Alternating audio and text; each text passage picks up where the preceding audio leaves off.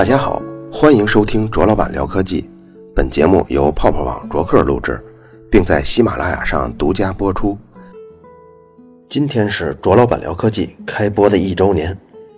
去年的一月二十九号，第一期说的是小米夸大宣传手机电池的内容。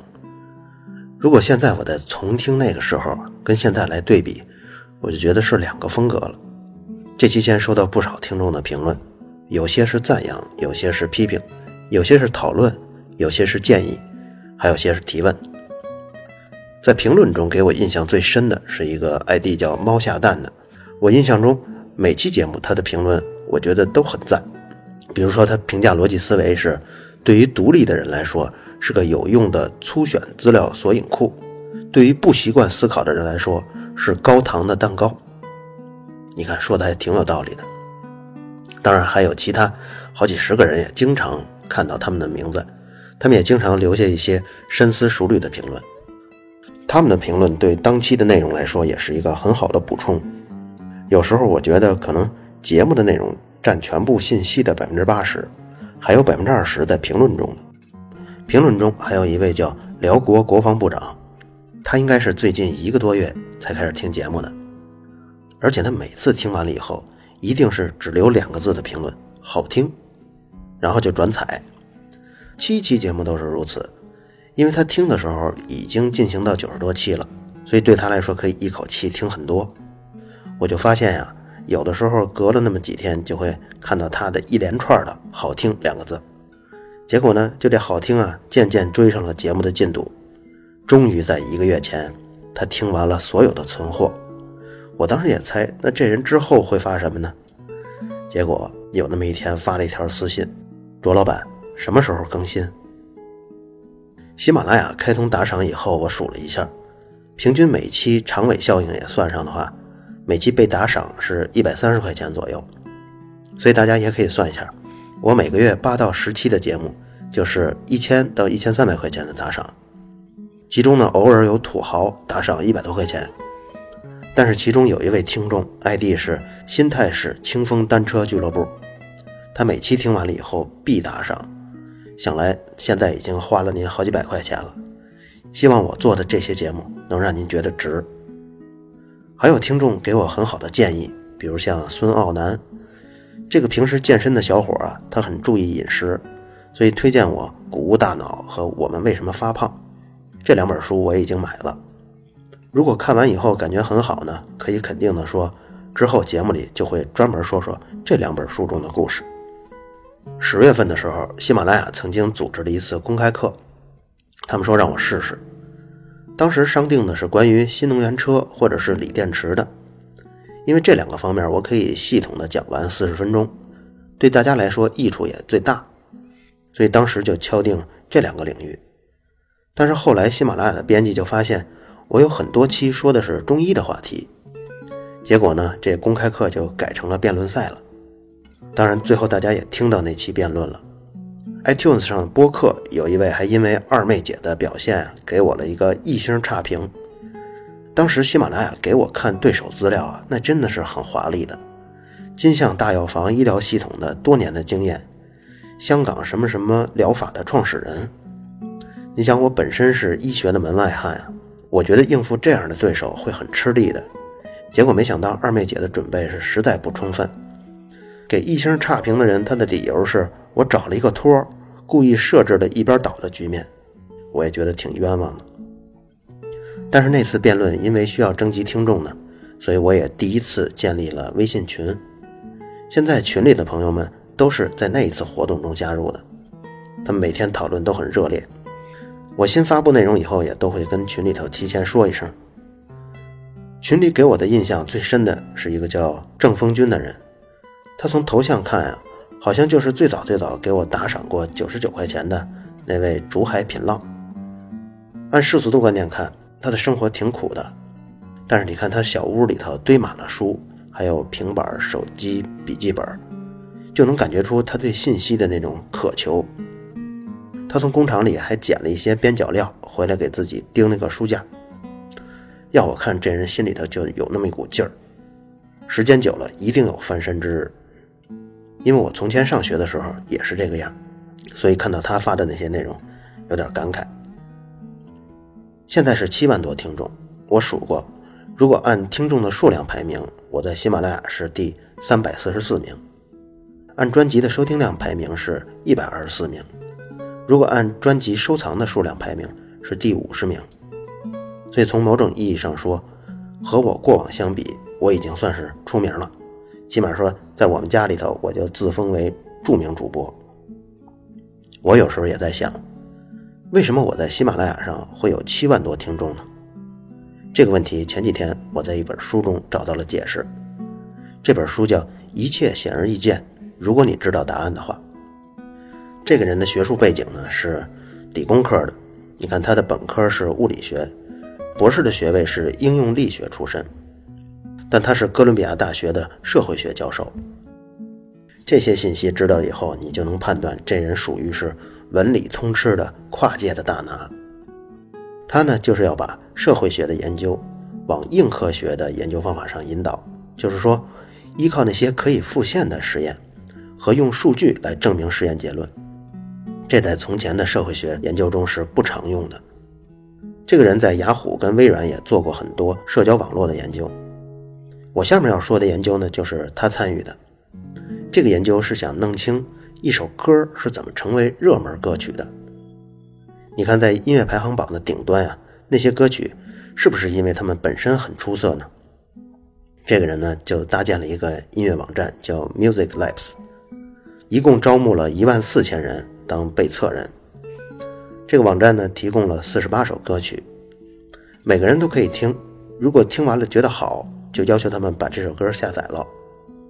他们把这一万四千人分成了九组，其中第一组是独立组，称之为独立，就是因为他们的下载与否是只凭主观感受，好听就下，不好听就不下。而另外八个组呢，虽然也是这样的，但是他们还可以看到同组其他人下载这首歌曲的次数，也就是说，他们判断这个歌是不是值得下载。除了自己主观的判断以外，还受到了其他人的干扰。这样的实验结束之后，出现了很多有意思的结果。第一个是，另外八组中排名前列的歌曲下载的次数远远多于排名末尾的那些歌曲的下载次数。可是，在独立组中排名前列的歌曲，它的下载次数虽然比排在最后的多，但是远没有那八组那么严重的两极分化。第二个结论是，具体哪首歌能够排到榜首是非常偶然的事件。很多排在一二名的歌曲，纯粹是因为这些歌曲在初期因为一些好运气而获得了比较多的下载次数，所以后来被测的人看到这些歌下载次数多，结果也就下载了，于是这些歌曲下载数量就有了进一步的增加，就形成了一个正反馈。所以最初的运气很大程度上决定了。谁最后能排到榜首？俗话说：“好的开始是成功的一半。”在这儿还真用得上。比如在第一组独立组中排名第二十六的歌曲，也就是排名中游，在其他一组中排到过第十四，甚至还在某一组中排到了第一名。最后一个规律是：总的来说，尽管特别不好的歌曲是几乎没法流行的，但是好歌曲要想流行。是需要很大运气的成分，大概占百分之五十。从最后的统计来看，独立组中排名前五的歌曲，只有百分之五十的可能在其他组中也排前五。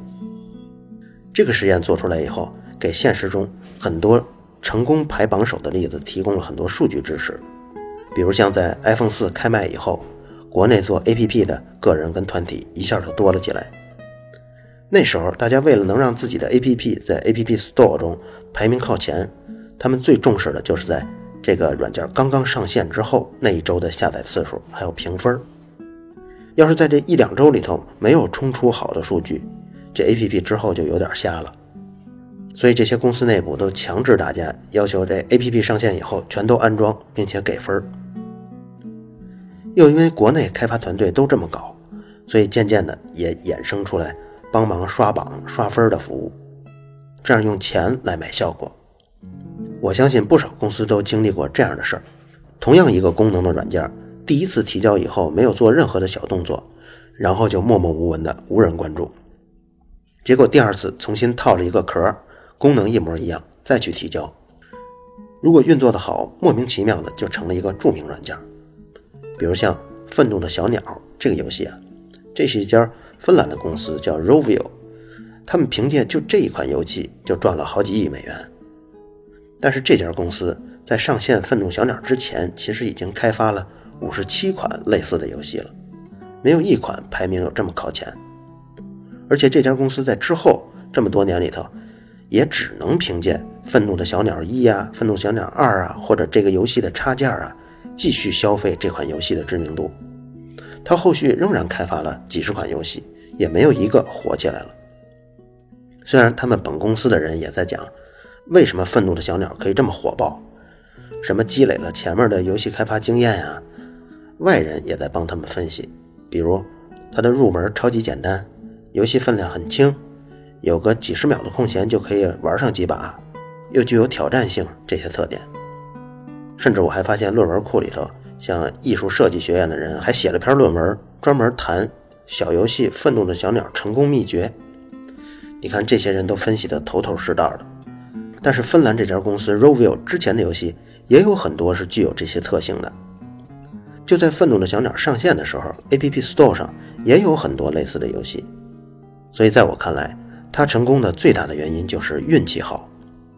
如果你听说过平行宇宙的解释，就是量子力学中的某一种解释，我相信另一个地球上的 App Store 中，愤怒的小鸟也许仍未出人头地。像《你是我的小苹果》啊，这这类歌曲也可能根本没人听说过，取而代之的可能是《高兴的大象》啊之类的游戏，《大香蕉》啊之类的歌曲。虽然没有很多人关注过。用硬科学的方式研究社会学，但负责推广的部门好像已经摸到了关键方法，那就是炒作。为了让一个歌手、一部电影能够多卖些钱，就制造各种话题。微博是一个很好的研究社会学、传播学的试验场地。我相信，一些社会事件或者是有意思的东西，当我们从微博上看到的时候，这些内容都多少有着幸运儿的命运。如果在专门的造星公司或者段子的运营公司，也许会发现精心安排的内容中，也许二十条里头只有一条可以火爆，其他的都被淹没在信息的汪洋大海中了。比如最近六小龄童突然就火起来了，就是问今年猴年陪伴我们长大最著名的电视连续剧《西游记》的孙悟空扮演者为什么不能去央视春晚？而我听到的另一种说法是。这是百度为了推广一部电影而炒作的，只不过随着事件的发酵，话题跑偏了。春节档期呢要上映一部片儿，叫《三打白骨精》，是百度糯米投资的，郭富城主演。百度希望制造一个谣言，就是郭富城跟六小龄童将在春节晚会上以两代猴王搭档的方式出现，希望就用这种谣言来吸引自媒体的关注。然后围绕群众情怀中的怀念八六版《西游记》引起大家关注，进而引导舆论聚焦到这部电影上。现在舆论呢就集中在热议：六小龄童到底会不会上春晚？央视为什么没有给解释？当然，我不知道这个百度炒作电影《三打白骨精》的说法是不是真的，咱们可以继续关注，看看这个小道消息是不是空穴来风了。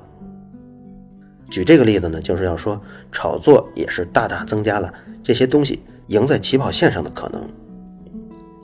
还有听众问的最多的问题就是，你这些节目的素材都是从哪儿来的？这是一个好问题。如果真有这么一个知识来源，就可以直接去看了，不用每期都这么苦等啊。不过可惜的是，并没有一个稳定的源头。我先从零散的说起，像微博、微信公众号。各个科普网站、作业帮、知乎，这些上面都有很多零零散散的有意思的信息或者是观点。我是根据兴趣特定的关注了一大批科学工作者、科普先锋们。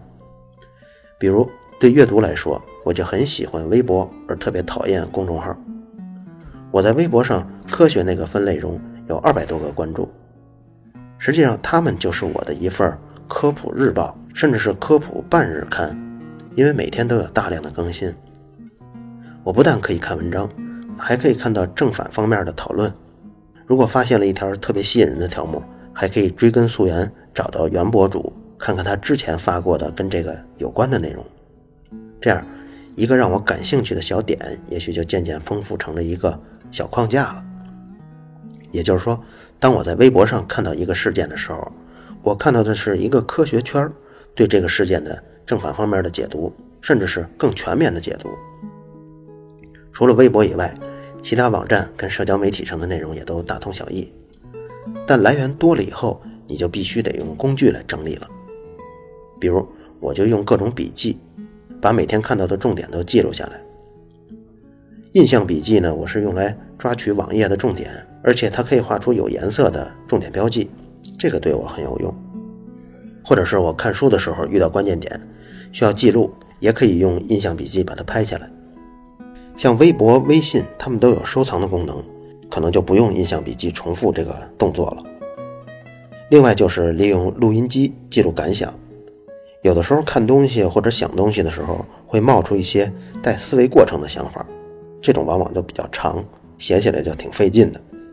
我就花几分钟把它用语音录下来。比如昨天晚上我就想到一个让喜马拉雅主播发财致富的主意。听众可以用众筹的方式来点节目。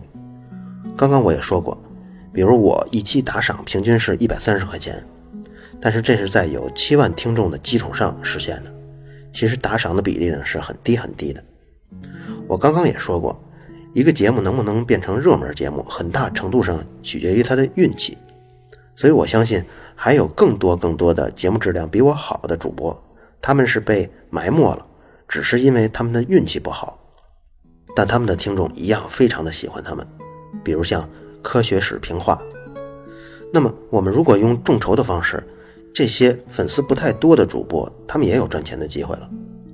比如有个听众就特别想听听，像包丽这物理学家，他那么尖酸刻薄，为什么对葛剑雄的评价却那么高呢？比如说众筹一期是两千块钱吧，最低出价是两块钱，往上出没人限制你。那么他就在主播这里发起一个众筹，想听听这个话题。像我刚才说的那个话题，可能大多数人都不知道包丽是谁呀，更不知道他一生其实对人是非常严厉的，甚至是有些刻薄，甚至更更不知道像葛剑雄跟包丽竟然有交集。结果这期最后呢，可能就十个人愿意出钱，就筹到了几十块钱。那么没到两千，主播就不播了，钱呢也返还给那些听众。但是如果有听众想听听杨振宁跟李政道他们是怎么分道扬镳的，怎么从合作到反目为仇的，也许听的人一下就多了。那大家一个人两块钱，三千多人想听，结果这期节目最终筹得了六千多块钱，就超过两千了。主播呢就要制作了，然后播完了，按照大家的满意度来支付给主播报酬，这样每个听众付款的压力都不大，两块钱听一个痛快也挺好的嘛。这样的想法，我就是用语音来记录下来的。这样写就太费事儿了。找资料中重要的一点就是，这个过程也是我自己学习的过程。学习跟训练要想达到最好的效果，就是让你自己保持在知识边界上。如果用比喻的话，就是一条腿站在你熟悉的领域里，另一条腿迈进你不知道的领域。你长期在这样的范围活动，新的知识就增加的快。如果你总是漫游在自己的知识边界以内，那就像重温《七龙珠》啊、《圣斗士》那种漫画似的。我觉得等老了以后再回头看吧。有一期节目我们说的是 NBA 中科比对乔丹谁更强，我就提到了这个观点。我看评论中确实有人特别注意了这一段。这几位听众肯定是平时经常游走在自己知识边界上了，但我这种方式也只是自娱自乐。要想扎实的掌握一门知识，还是要吃更多的苦，就是更大范围的挑战知识边界，而且需要有一个及时的测试验证的反馈，就像我们上学考试那样，错了不及格了，对你的触动是很大的，你才能发现原来刚刚学过的东西你是一点都没掌握的。说了这些，你就能知道为什么像科比那么强、那么天才级别的人物。他在训练的时候还是非常依赖于助理教练了，甚至他在体能训练的时候都是需要教练来一个一个步骤的帮他调整。这就是因为他需要一个旁观者不断的给他反馈，告诉他刚刚做的那些动作哪些到位了，哪些地方需要调整。当你看资料越来越多的时候，就会出现一种心中的模式。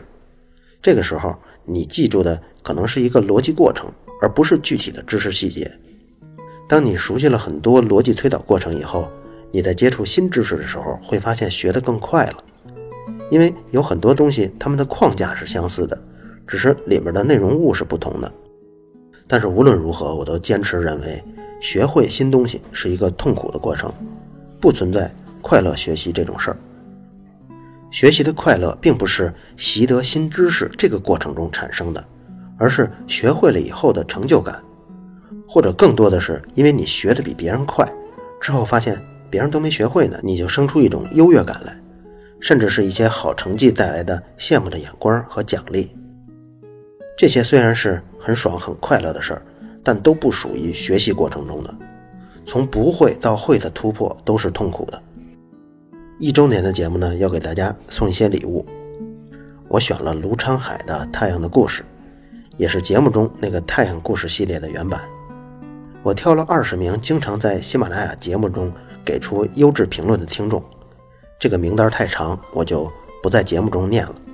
我把它放在。卓老板聊科技微信公众号里，如果你看到了自己的 ID，就在喜马拉雅上用私信的方式给我留下快递信息。看名单的话，回复“一周年”三个字。今天说了很多节目的 A、B、C，也聊了聊收集材料跟高效学习的体会。我本想找一些专业运动员在训练中教练是怎么起到反馈作用的视频，结果找了好几个呀，都不是很生动。可是突然却发现了一个科比和普通人一对一的视频，而且不是那种公益活动啊，或者是商业活动中那种和和气气的，是科比被那个人给斗起火了。按说对付这种人应该是轻轻松松的，但是科比怒了，情绪都有点控制不住，所以在这五分钟的一对一单挑中，科比还经常有投篮不中的情况出现，真是罕见。我把这条视频也放在微信公众号“卓老板聊科技”里了。想看看中奖名单跟这个有意思的视频，都可以回复“一周年”三个字，可不是科比啊，回错了就弹出往期节目了。好了，以上就是本期卓老板聊科技，在同名的微博和微信公众号中还有其他精彩内容，期待您的关注。如果您对本期节目非常认可，也可以在收听界面的最下方为我打赏。